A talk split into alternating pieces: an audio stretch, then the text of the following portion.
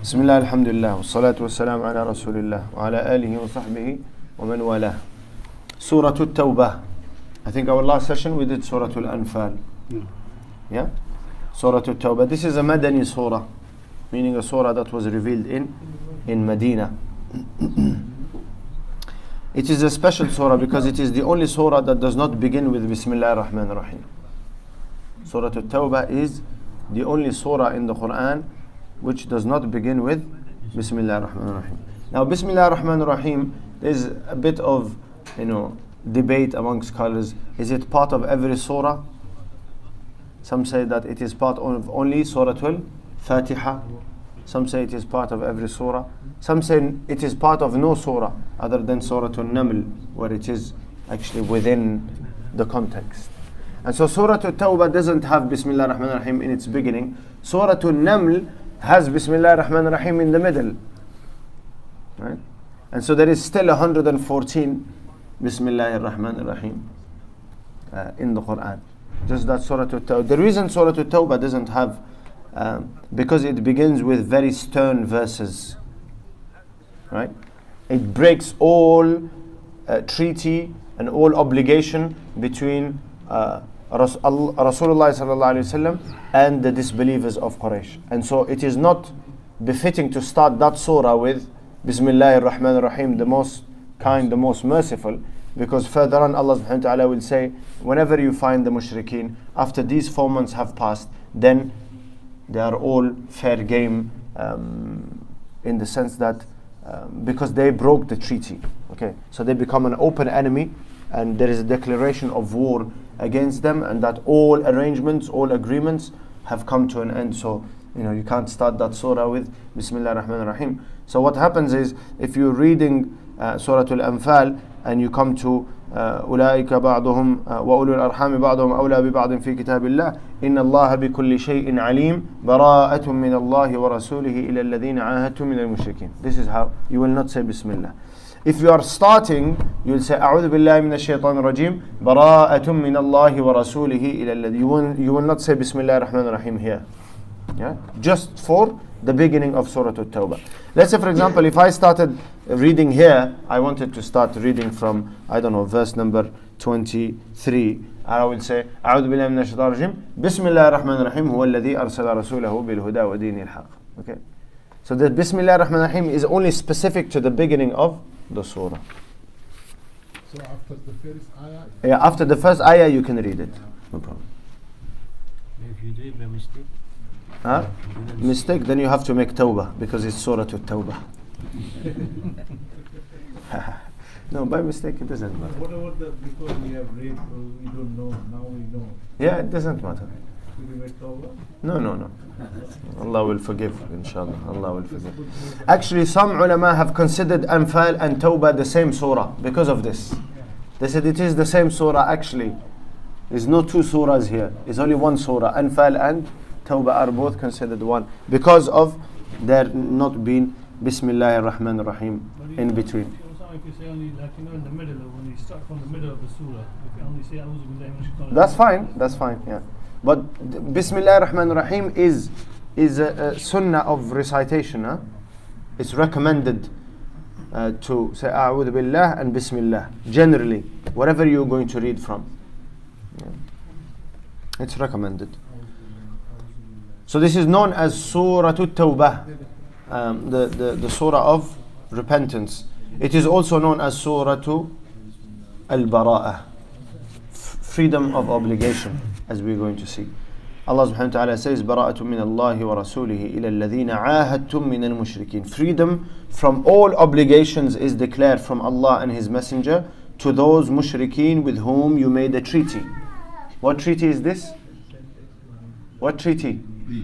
Sulhul Hudaybiyah, the treaty of peace that Rasulullah sallallahu alaihi wasallam made in year 6. This is being revealed in year 9 when the, the treaty was broken by Quraysh um, and they waged war against um, a tribe that was, well, some of the Quraysh waged war against uh, a, a, a tribe that was um, in the protection of Rasulullah. So they didn't directly target Rasulullah but they, tar- they targeted the tribe that was Muslim and under the protection of Rasulullah. And so, and, and this was done at night. Um, and so the person came to Rasulullah from the tribe. He was a poet, and he said, "Yeah, uh, you know, in in in in poetry, he sought protection from Rasulullah and he said, "Look, you know, we we are Muslim and we are under your your protection, and that Quraysh have come and they have killed people in prayer. Actually, the people who were killed, they were praying salah. So Rasulullah said um, that you know, do not worry, you you, you will be avenged. Um, so yeah, so this is a bara'a. The reason I am mentioning this because Allah subhanahu wa ta'ala says, uh, فَسِيحُوا فِي الْأَرْضِ أَرْبَعَةَ أَشْهُرٍ So travel freely for four months. Allah gave them four months. Quraysh. Yeah? Quraysh had four months where they can travel. if they pass by Medina or whatever, then you know they will not be attacked. But after four months, travel in the, for four months throughout the land, but know that you cannot escape from the punishment of Allah, and Allah will disgrace the believers. And a declaration from Allah and His Messenger to mankind on the greatest day uh, of Hajj, which is the 10th of the Hijjah, that Allah is free from all obligations to the mushrikeen, and so is His Messenger. Which mushrikeen? The ones that you made a treaty with. Okay? So if you repent, it is better for you. But if you turn away, then know that you cannot escape the punishment of Allah and give uh, tidings of a p- painful torment to those who disbelieve. Allah subhanahu wa ta'ala then says, إِلَّا الَّذِينَ عَاهَدْتُم مِّنَ الْمُشْرِكِينَ Except those of the mushrikeen with whom you have a treaty and who have not subsequently failed you in oath, nor have supported anyone against you, so fulfill their treaty to them to the end of their term.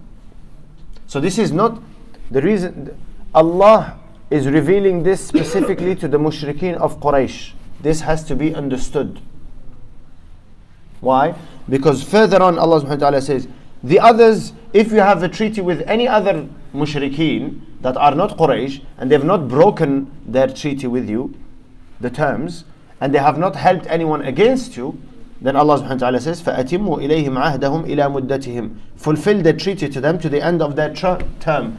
إِنَّ اللَّهَ يُحِبُّ الْمُتَّقِينَ Allah subhanahu wa ta'ala loves the, the pious.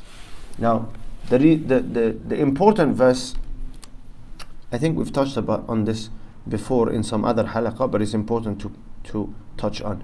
Allah says, فَإِذَا انسَلَخَ الْأَشْهُرُ الْحُرُمُ When the sacred months have passed, فَاقْتُلُوا الْمُشْرِكِينَ حَيْثُ وَجَدْتُمُوهُمْ Then kill the mushrikeen wherever you find them, and capture them, and besiege them, and lie in wait for them in every ambush.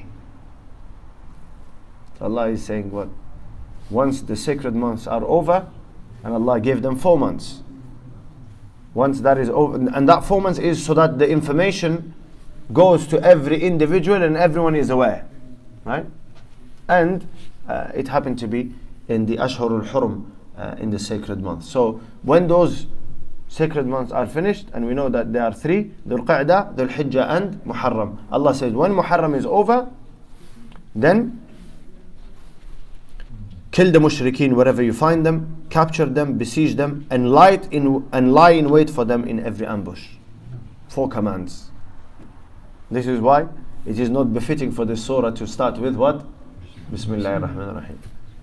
But this has been misunderstood by some to say this is a declaration of war against all mushrikeen of the world until the day of Qiyamah. This goes against the context of the verses. No. This is a declaration of war against any mushrikeen that make themselves an enemy to you. Allah subhanahu wa ta'ala says you do this. Yeah? But you can't go outside and start killing people and say, well, you are mushrikeen. The verse says it's not the sacred months, that's it, it's over.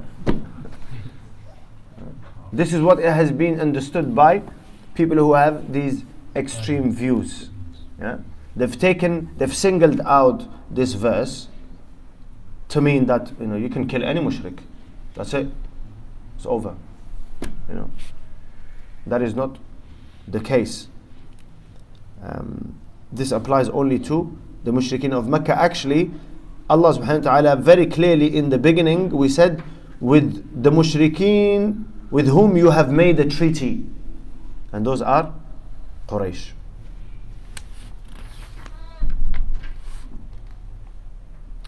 Further on, Allah subhanahu wa ta'ala says, um, كيف وإن يظهروا عليكم لا يرقبوا فيكم إلا ولا ذم Why has Allah subhanahu wa ta'ala commanded this? When in the last surah, Surah Al-Anfal, Allah says, if they want to make peace treaty, then accept it from them. Right? وإن جنحوا للسلم فاجنح لها Allah says, if they seek peace, then accept peace from them and depend on Allah subhanahu wa ta'ala. So how can it be that in that surah Allah subhanahu wa ta'ala is saying, if they want peace, then accept it from them. And here Allah subhanahu wa ta'ala is saying, kill them and ambush them and besiege them and imprison them. How, how can it be? That is a general, Surah Al-Anfal is what? That is a general command to Rasulullah and to the Muslim Ummah. Whenever the enemy wants to come and make an agreement and peace treaty, then you accept it from them. If they propose it, you accept it. That is general. But when they break the treaty, then you don't give them. Why? We, the believer is not a fool. Once you've broken it, that's it. You know? Then you don't make any more. Allah subhanahu wa ta'ala says, كيف يكون للمشركين عهد عند الله وعند رسوله How can there be a covenant with Allah and His Messenger for the mushrikeen? Except those with whom you made the covenant near Al-Masjid Al-Haram. So long as they are true to you and stand true to them, stand true to them. Verily Allah loves Al Al-Muttaqeen. And then He gives you the reason why Allah subhanahu wa ta'ala has uh, uh, declared this freedom of obligation. He says, How can there be such a covenant with them? How can there be a treaty with them? That when you are overpowered by them, they regard not the ties, either the ties of kinship nor the covenant with you. If they are greater in number, if they are stronger, then they forget about the treaty. Hmm? But they, when they are in a position of weakness, they say, Oh, we have an agreement with you. And this is what happened. When Abu Sufyan realized that Rasulullah and he came running to Medina. He came running to Medina when this uh, uh, attack happened on the people who were under the protection of Rasulullah. He came to Medina running. And he went and he spoke with uh, spoke with Ali, he spoke with Uthman, and no one, no one, no, no one even answered him. I said, and so he, and then he came to where, you know, Abu Sufyan was the leader of Quraysh. His daughter Umm Habiba is married to Rasulullah. She's married to Rasulullah. So he comes to Umm Habiba, He enters her home, so she greets him, and he goes to sit. And there is a mat laid on the floor. You know, the houses of Rasulullah, it was very simple furniture. So before he went, she went and pulled it away from underneath him. And he said, I don't understand, what, what is this? She said, This is the mat on which Rasulullah sits. It is not befitting for you to sit on it. And he went, actually, he went out to Rasulullah. Rasulullah, every time he came from one side, Rasulullah turned away from him. Because this is, you know, you are given uh, uh, uh, an opportunity. And, and he was actually saying that, Ya Muhammad, we are not at fault for this. We do not know the people who did this. It was not done through my command. And I am here to extend the, the peace treaty by a further 10 years. Rasulullah did not accept it from him. Why? Because people were killed, Muslims were killed. And they were killed in a state of prayer. And in what should have been a state of, of peace. So Allah subhanahu wa ta'ala says, كيف ويظهروا عليكم لا يرقبوا فيكم إلا ولا ذمة. When they then in, in a state of strength, and if they are overpowering you, or if they perceive that they are going to win you, then they don't think about the treaty and they don't think about the ties of kinship that you have with them. So here what this is Quraysh. He's not talking about the mushrik who's living in UK or who's living in India or this is talking specifically about قريش لا يرقبوا فيكم إلا ولا ذمة. Mm. And then Allah subhanahu wa ta'ala says also, but if they violate their oaths after their covenant and attack your religion with disapproval and criticism, then you should fight the leaders of disbelief. إنهم لا أيمان لهم for surely their oaths are nothing to them so that they may stop evil actions meaning that when a mushrik has made an agreement with you and they've broken that agreement then you should realize that this person actually will not stand by their oath ever and so the only way that they can ever be peace with that person is if that person accepts Islam and these verses say it فإن تابوا وأقاموا الصلاة وآتوا الزكاة فإخوانكم في الدين Allah says if they repent and they repent meaning they repent from their shirk meaning they become Muslim فإن تابوا وأقاموا الصلاة establish prayer وآتوا الزكاة and they pay zakah فإخوانكم في الدين they become your brothers in in faith and there is no more enmity and no more uh, um, fighting is no longer permissible then Allah subhanahu wa ta'ala further, He says, Will you not fight a, a people who have violated their oaths and intended to expel the messenger while they did attack you first? So you see, this is specific about Quraysh because it is Quraysh that drove Rasulullah out. It is Quraysh who broke the oath with Rasulullah. Allah says, Do you fear them? Allah has more right that you should fear Him if you are believers. Fight against them so that Allah will punish them by your hands and disgrace them and give you victory over them and heal the breasts of a believing people and remove the anger from the believing people. Right? The anger of those who who were attacked at night. Right? ويتوب الله على من يشاء and Allah accept the repentance of whom He wills Allah is all knowing all wise and then other uh, Allah subhanahu wa ta'ala said ما كان للمشركين أن يعمروا مساجد الله شاهدين على أنفسهم بالكفر It is not for mushrikeen to maintain the mosques of Allah subhanahu wa ta'ala i.e. Uh, while they witness against themselves of disbelief because obviously Mecca was in the uh, uh, in, in the control of the mushrikeen. And so they were looking after the the haram right? Maintaining the haram and cleaning the haram and you know providing water and food to the to the hajis and what have you. This was the the, the job of Quraysh. But when these verses were revealed the mushrikeen were what? They are no longer allowed to serve Allah subhanahu wa ta'ala deprived them of that whilst you are mushrik you are not to serve the Kaaba I said this is the house of Allah subhanahu wa ta'ala actually uh, Further on, Allah subhanahu wa ta'ala says, إنما المشركون نجس فلا يقربوا المسجد الحرام بعد عامهم هذا. After the conquest of Mecca, Allah subhanahu wa ta'ala, after the revelation of these verses, He said, Mushrikeen are najis. They are impure. This is metaphorically impure, not physically impure. فلا يدخلوا المسجد الحرام بعد عامهم هذا. Whilst they are mushrik, they are not permitted to enter the haram. And this is why, to this day, through this verse, a mushrik is not permitted to enter the haram. They can enter other masajid, they're welcome. But the haram, Allah subhanahu wa ta'ala says it is exclusive for the believers. Then Allah subhanahu wa ta'ala says, إنما يعمر مساجد الله The mosques of Allah shall be maintained only by those who believe in Allah and the last day, perform salah and give zakah and fear none but Allah. It is they who are on true guidance. And so if a person maintains a relationship with the masjid, it is hoped that that person is going to be guided by Allah subhanahu wa ta'ala and they are a true believer. Hadith of Rasulullah sallallahu alaihi wasallam.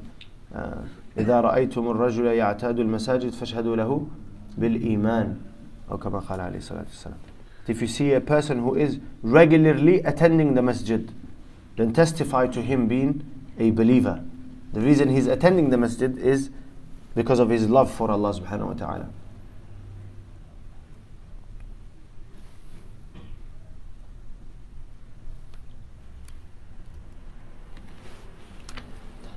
Also, an important verse in this Surah At-Tawbah, Allah subhanahu wa ta'ala says, لَقَدْ نَصَرَكُمُ اللَّهُ فِي مَوَاطِنَ كَثِيرًا Truly Allah has given you victory on many battlefields. In Badr they were given uh, uh, victory. In Uhud was initial victory until they uh, broke the command of Rasulullah sallallahu alaihi wasallam. In Khandaq, you know, victory. In Khaybar, victory. You know, ma- many of the these battles. So Allah subhanahu wa ta'ala says He gave you many victories. وَيَوْمَ حُنَيْنٍ and on, on the day of Hunayn, when you rejoiced at your great number, but it availed you nothing.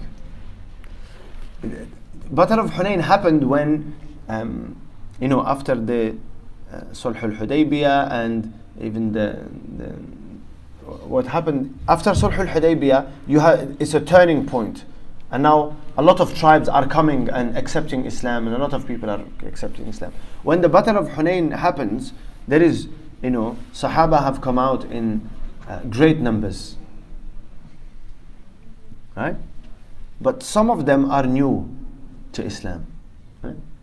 Some of these Bedouin tribes that had, you know, newly accepted Islam, and and as they they're they're marching forward, um, statements were made that you know today nobody can beat us. Well, so many in number. Look, they said in Badr there was only 313 and we were not beaten. Imagine. So it started with what? Hunayn started with with defeat or what could have become a defeat. But then Allah subhanahu wa ta'ala turned it around. So Allah says, on the day of Hunayn, when you rejoice at your great number, Allah is saying what? You know, it is not through your number. Actually, we we missed a, a verse in Surah Al-Anfal, which is a very important verse. Mm. Allah subhanahu wa ta'ala says, mm, وَإِمَّا تَخَافُنَّ- mhm. Okay. يا أيها النبي حرض المؤمنين على قتال O Prophet, urge the believers to fight in order to protect Islam and the word of Allah and Medina. If there are 20 steadfast person amongst you, they will overcome 200. And if there are 100, they will overcome 1000. Which meant that Sahaba were not permitted to leave the battlefield if the enemy was less than this equation. Right? So if there's a hundred Sahaba, there is a thousand, Allah says, I will I will support you and I will over you will overcome them. But then further Allah subhanahu wa ta'ala then said, Now Allah has lightened your task. He's made it easier for you. If there are a hundred, they will overcome two hundred. If there are a thousand, they will overcome two thousand. Okay? So Allah is saying here that you do not overcome your enemy through your numbers or through your weapons or your strength, but rather through your obedience to Allah and His Messenger. This is how the believer, Allah says, وَلَا تَهِنُوا وَلَا تَحْزَنُوا وَأَنْتُمُ الْأَعْلَوْنَ He did not say if you are allowed a lot, if you are well prepared. He said if you are believers, if you're true believers, then you will be given victory. If you are not true believers, then it doesn't matter. They, they should know also when Allah subhanahu wa ta'ala said, uh, وَقَدْ نَصَرَكُمُ اللَّهُ بِبَدْرٍ وَأَنْتُمْ أَذِلَّةٌ Mm. So basically, Uh, you in don't many get in any- uh, لقد نصركم الله في مواطن uh, no ولقد نصركم الله ببدر وأنتم أذلة yeah. that Allah subhanahu wa ta'ala says I have helped you uh, uh, in the battle of Badr when you were uh, a s- in small number right And seemingly uh, you were you you seemed weak to the mushrikeen but Allah subhanahu wa ta'ala strengthened you through the angels that he sent So, all you who believe, Allah subhanahu wa ta'ala says, O you who believe, verily the mushrikeen are najas, impure. So let them not come near al masjid al haram after this year. And if you fear poverty, Allah will enrich you if He wills out of His bounty. Surely Allah is all knowing, all wise. Allah subhanahu wa ta'ala, because uh, Quraysh benefited greatly by Mecca. The, the, the economy of Mecca was like it is now. Yes. Yeah, it, it, it was based on Hajj. And so people coming for Hajj, they're going to come, they're going to trade and spend their wealth and what have you, and the people of Mecca would live from, of, of that. Uh, they would make profit from that. So Allah is saying to the to Sahaba that don't let the mushrikeen come and don't fear poverty because provision is with me. And so by the mushrikeen not coming, we're not talking only about the Quraysh who are there, because they're obviously living in Mecca. Allah is preventing any of the Arab tribes who are mushrik from traveling to Mecca for Hajj. Yeah? Only the Muslim tribes can come to Mecca and perform Hajj. So that's going to put a strain on the on the finance of Quraysh, uh, the economy of Quraysh. So Allah says, you know, don't fear poverty. وَإِنْ خِفْتُمْ عَيْلَةً فَسَوْفَ يُغْنِيكُمُ اللَّهُ مِنْ فَضْلِهِ Allah is going to enrich you from His bounties. And Allah did. And He continues to do so. Basically, it does work in two ways also, because the Arab they, wa- even they are not Muslim, but they love with the house. Yes. So now they're being prevented not to come. So they have no choice whether to accept Islam Yeah. if you want to go down. Mm, mm. So it is Yes. So it was a, a, a motivating factor because yes, the, the, the Arabs were, you know, had had a special love for the house. for the house of Allah subhanahu wa ta'ala. And so now they will they will realize that only by becoming Muslim can I go and visit the house of of Allah. Mm. Um, also in this surah, Surah At-Tawbah, Allah subhanahu wa ta'ala warns those who do not pay zakat. Uh, and it goes, uh, O you who believe, verily there are many of the Jewish rabbis and the Christian monks who devour the wealth of mankind in falsehood and hin- hinder people from the way of Allah. And then he says, وَالَّذِينَ يَكْرِزُونَ الذَّهَبَ وَالْفِضَّةِ And those who hoard up gold and silver and spend not in the way of Allah announce to them a painful punishment. On the day when that which they hoarded will be heated in the fire of hell and it will be branded it will be branded and with it will be branded their foreheads their flanks and their backs. This is the treasure which you hoarded for yourselves. Now taste of what you used to hoard. And so anybody who hoards um, wealth hoarding is what? Not paying zakah. Anyone who pays zakah will not be considered as hoarding by sharia. Right? And so allah says those who stack up gold and silver and money and do not pay its zakah and what is commanded by allah subhanahu wa ta'ala to the poor and needy then on the day of qiyamah they will be punished by what?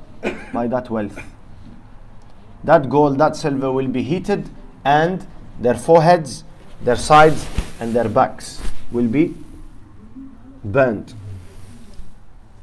Ulama say the reason for this, why the forehead? Because the, the person who doesn't give zakah, when he is approached by somebody who is poor, he frowns. Hmm?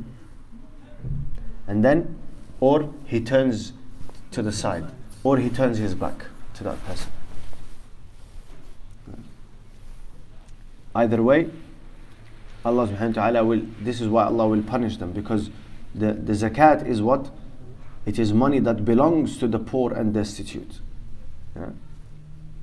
And so they will be punished.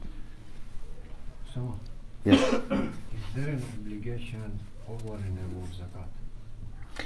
Oh, uh, over and above zakat, the obligation is only to those who who are, um, you know, your your spouse, your children, your parents.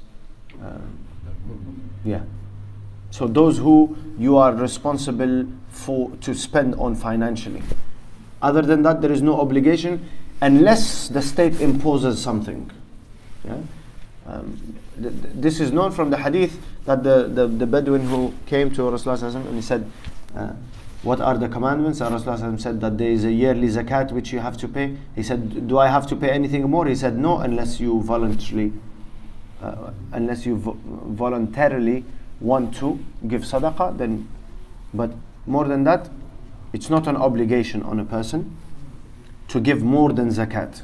Zakat is uh, um, the obligation and uh, um, fulfilling the responsibility, financial responsibility of those who are under your care. So your wife comes number one, your children come number two, your parents come number three, and then siblings number four, and then you know, who are in need, and and it goes like so. Uh, like- so if a person, let's say, an ulama go into detail about this. This is important for us to know as as men or you know breadwinners. If you have only enough to survive yourself, you are under no obligation to anyone. If you have only enough for yourself and one more person, unless, for example, you are married and you have one child, automatically, what would you do as a parent? You would give the child. Sharia says you don't have to give the child, you have to give the wife. The wife is next. This is why Allah subhanahu wa ta'ala has put the obligation on the wife to be obedient to the husband. So it's both ways. You have a responsibility and she has a responsibility. Right? And so after you look after your need, then it is your wife. After your wife, it is your children. And so a person cannot deprive his children of the bare necessities in order to look after the needs of his parents. Although emotionally, that's what you probably would do. Right? You say, okay, my parents are very old and they, they have nobody to look after them. My children are young, they can, you know, they can maybe um, and and and so somebody might say, oh, the hadith about the person who, uh, you know, the, the three people from Bani Israel who were caught in a cave, uh, and and they made du'a, and one of them was the the man who had brought milk for uh, uh, his parents, uh, for for his family members, and he stood by the bedside of his parents until they woke up and drank, and his children were crying.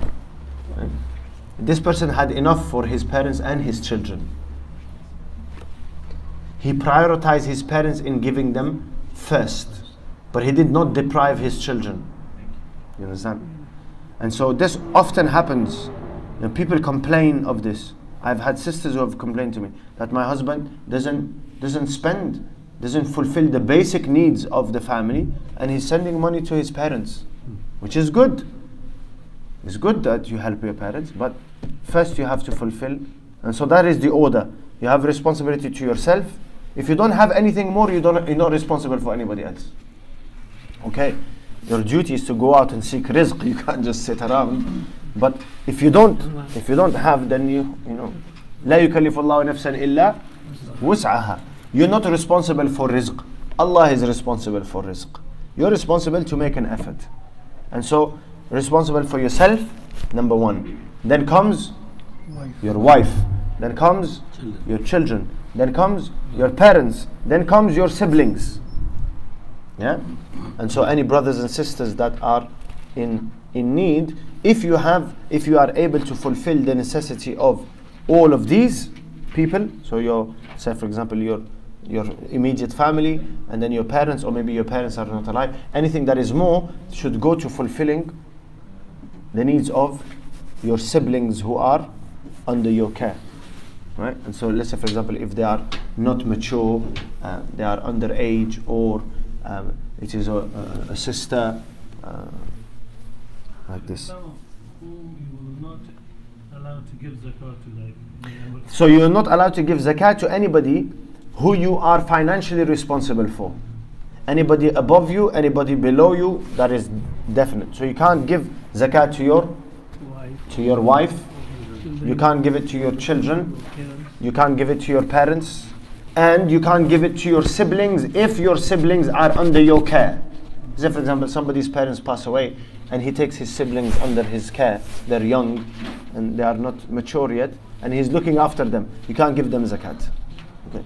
If your sibling is not under your care, then you can give them zakat. You know, like uh, your, you know, yeah, yeah, your sister is married, your your brother is married, and they're living and they're working, but they don't have enough. They have a debt or they have some health condition or something. Then you can give. Actually, giving to them is better.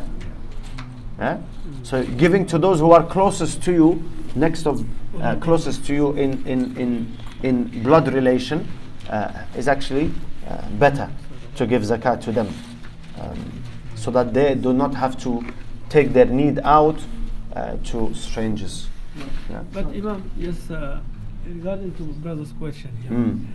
if Allah subhanahu wa ta'ala bless me with uh, a wealth and then I pay the zakat and I have still more Extra. extra. Now, also Allah subhanahu wa ta'ala encourage us to elevate ourselves to darajat al-ihsan. Yes. And that desire of becoming min al-muhsinin, it give me responsibility to, to give more Yes, absolutely. apart from the zakat. Yeah. Is that correct? Yeah, but yes, absolutely. But the, the, the question is will a person be punished for not giving more? No. No. So they will absolutely they will be rewarded, uh, greatly rewarded for giving more.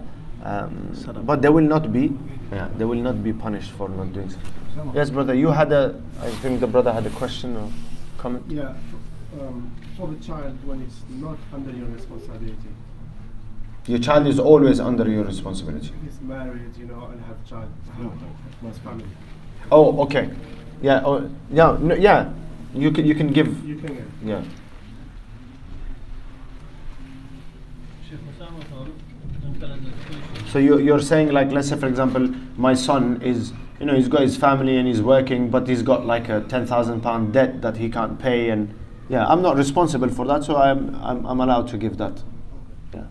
And also the wife is allowed to give so the husband is not allowed to give his wife because she's financially under him but the wife is allowed to give her zakat to her husband if he is in need. All the ulama say it's better to give it out. Yeah. It's better but she is permitted to do so.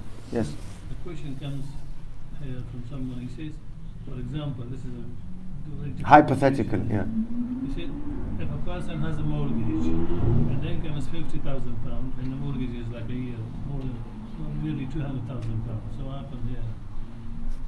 He has to pay the mortgage. You're talking about you're talking about zakat. Yeah. You you will remove from zakat uh, the amount of the, uh, the the amount of the mortgage for one year, not the entire. Let's say, for example, a person's income is you know they have they have fifty thousand pounds saving, not okay. They've got fifty thousand pounds sitting there in their account. Their mortgage is three hundred thousand pounds. They can't say, well, I'm not going to pay zakat until I finish paying my mortgage. It's three hundred thousand pounds. No, you can't do that. What you will what you will remove from that fifty thousand is, let's say, for example, your mortgage payments for a whole year is fifteen thousand, and so you'll only pay zakat on the thirty-five thousand that you have. Fifteen thousand you are because that is a debt that you have to to pay. Okay, so it works on a yearly yearly agreement because uh, you pay monthly. You know, you're not expected to pay all of your mortgage in in one go.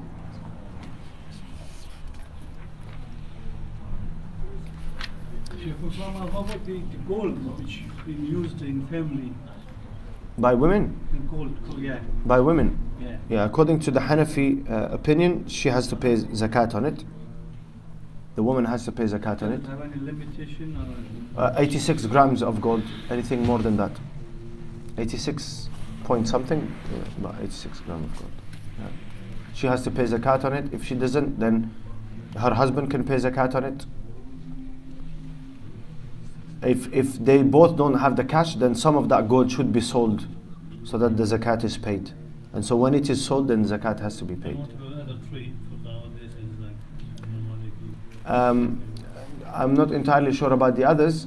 Uh, Imam Malik holds that if a woman wears it at least once a year, then it's not, it's considered that not zakatable. At least once a year.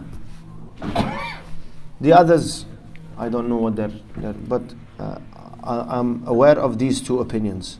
I think there is another one that says, you know, in, even if she doesn't wear it once a year, she doesn't have to pay zakat on it. And I'm not entirely sure about Imam Ahmad. I'm not entirely sure.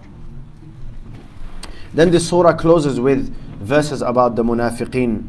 Um, you know, it speaks about the the, the munafiqeen and how um, they themselves were not supporting the cause uh, of Islam, but they're also trying to stop others from from going out. For example, uh, Allah subhanahu wa ta'ala says,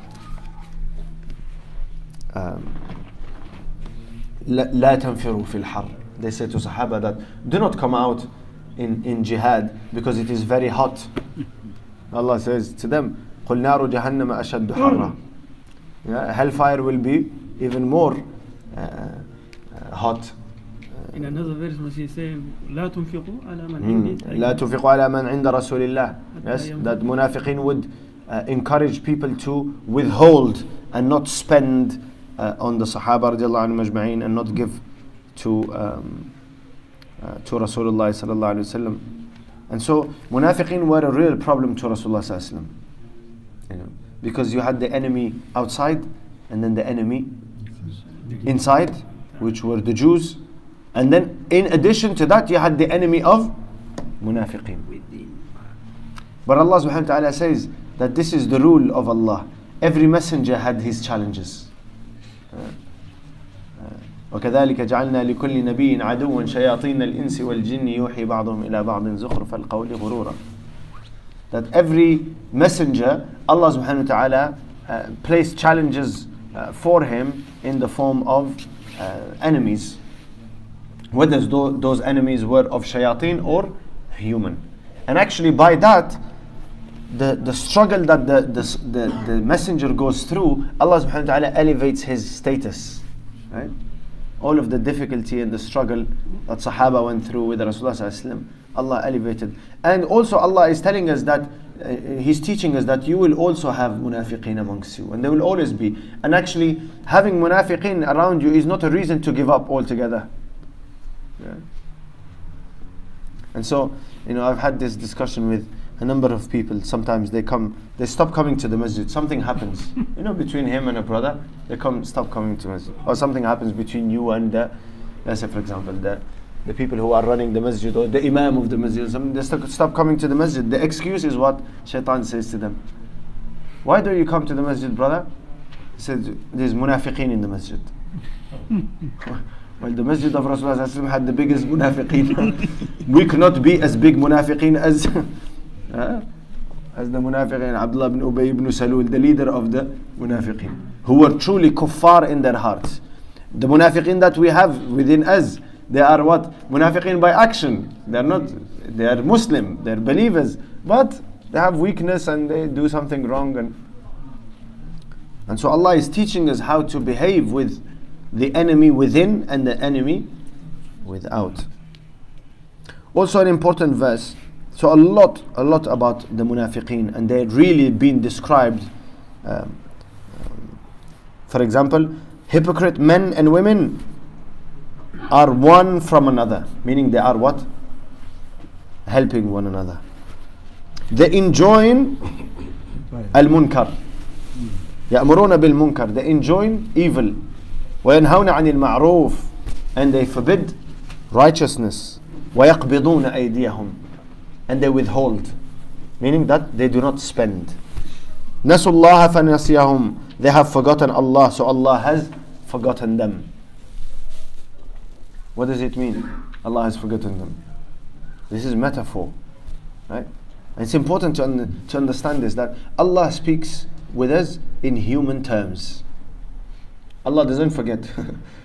وما يعزب عن ربك من مثقال ذرة. Nothing is hidden from him. Nothing. وما كان ربك نسيا. Allah says, your, your God does not forget. Your Lord does not forget. So what does this mean? Allah deals with them like He has forgotten them. When you forget about someone, what do you do? You forget about them, so you, Even from His mercy, from rahmah. so they will not be guided. This is number one. They will not have mercy and they will remain in punishment, forgotten. Allah knows they are there, He is aware of them, but it is like they have been forgotten. Religion already. Yes, no value. Yeah, This, this explain the other ayah. Uh, yeah وعد الله المنافق. نسوا الله فأنساهم الله أنفسهم. Yes, yes, also. نسوا الله فأنساهم أنفسهم. That they forgot about Allah, so Allah caused them to forget about themselves. But then after after uh, uh, mentioning the munafiqeen, and Allah says Allah has promised the hypocrite men and women and the disbelievers the fire of hell, meaning they are both what? Partners in that. The way they are partners in this world, they work with each other, right? Against the believers, Allah subhanahu wa ta'ala will punish them together. Jahannam khalidina fiha, abiding therein eternally, hiya hasbuhum, uh, it will suffice them. وَلَعَنَهُمُ Allah, they are cursed by Allah and they have a lasting punishment. But then Allah says, huh? What are the causes of nifaq? What causes nifaq? Well, the nifaq in belief, it's actually the reason for it is wanting to protect one's life and to benefit, worldly benefit. Self-interest. Yeah, yeah. This is why the munafiqeen became. They apparently look. Abdullah ibn uh, Ubay ibn Salul. He's the leader of the munafiqeen. The reason he became Muslim is everybody became Muslim, and so he feared for himself, and so he became Muslim just to protect his life uh, and protect his wealth, um, and then to be able to hurt the Muslims Inside. from inside, which will be more Effective. Is it possible that people who are born in Muslim families can actually have nifaq in them? Yes, you can have nifaq. A person who's born Muslim can have nifaq if truly inside his heart he does not believe, but he's just keeping up appearances just for, for the sake of his parents, for example, or for the sake of the community But inside he doesn't truly believe. It's possible. Yeah, definitely possible. But it's, you know, it will be less, I, I guess. But nifaq by by action is obviously um, saying something and doing something else. Right? So anyone who is persistent on sin and sins openly is actually a, a munafiq. And Rasulullah described إذا حدث كذب when he speaks he lies. Most of his speech is lie. Uh, وإذا وعد أخلف when he promises he breaks the promise. And uh, وإذا أتمنى خان when he is entrusted he breaks the trust and according to another uh, version when he fights he becomes vulgar when he argues the reason of all of these is the weakness in belief in the afterlife so th- that person's iman is very weak that's why they can lie they can break promise they can break uh, the trust and, and they can be vulgar in, in their fighting Ya Allah, five minutes left. Uh, Allah subhanahu wa ta'ala, after describing the munafiqeen, He says, وَالْمُؤْمِنُونَ وَالْمُؤْمِنَاتُ بَعْضُهُم أَوْلِيَاءُ بَعْضٍ Believing men and women are protectors and helpers of one another. They enjoin what is good. They forbid what is evil. They establish salah. They give zakah. They obey Allah and His Messenger. أُولَٰئِكَ سَيَرْحَمُهُمُ اللَّهُ Allah will have His mercy on them. إِنَّ اللَّهَ عَزِيزٌ حَكِيمٌ Allah is almighty, all wise. So the opposite. Call to good, forbid evil, establish prayer, give zakah. Munafiqeen call to evil, forbid good, and withhold. They don't pay. And in another verse, Allah subhanahu wa ta'ala says, they do pray, but they only mention Allah subhanahu wa ta'ala very little, and they pray in a state of laziness, only to show. Allah has promised the believing men and women gardens under which rivers flow to dwell therein forever, beautiful mansions in the gardens of Adn. But the greatest bliss is the, is the good pleasure of Allah. Meaning, Allah says, I will give you paradise. But the greatest reward is actually the announcement of my pleasure. ذَلِكَ هُوَ الْفَوْزُ الْعَظِيمُ That is the supreme success. We ask Allah subhanahu wa ta'ala to grant us more understanding. Um, I know we are falling behind, but inshallah, hopefully what we'll do is uh, have some sort of Quran halaqa that continues throughout the year instead of it stopping in the month of Ramadan. بإذن الله تعالى. سبحان الله وبحمده سبحانك الله وبحمدك. نشهد